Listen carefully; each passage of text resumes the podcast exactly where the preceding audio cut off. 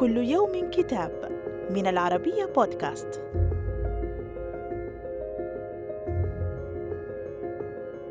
نتناول اليوم كتاب حملة يوليوس قيصر على أفريقيا وكفاح يوبا الأول للباحث الأكاديمي الجزائري دكتور العربي عقون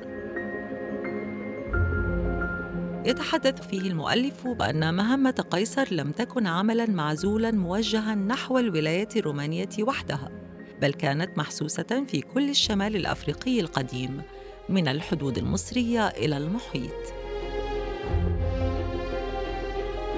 حيث كونت روما على البر الأفريقي ولاياتها مقتطعة أجزاء كبرى قبالة جزيرة صقليه وكان احتلال هذا الجزء من أفريقيا في نظر الرومان آنذاك كافيا لحماية إيطاليا على الأقل أكثر من كونه توسعا امبرياليا.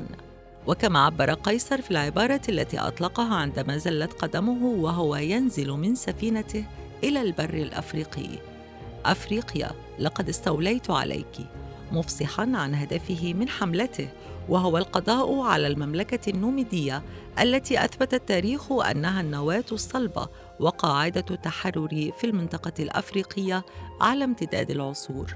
ولذلك فإن سقوطها على إثر الحملة القيصرية كان سقوطا لأفريقيا القديمة كلها وقد أعاد التاريخ نفسه فما أن سقطت الجزائر تحت ضربات الاحتلال الفرنسي حتى تداعت الأطراف الشمالية الأفريقية الأخرى. صدر الكتاب عن الهيئة المصرية العامة للكتاب وإلى اللقاء مع كتاب جديد.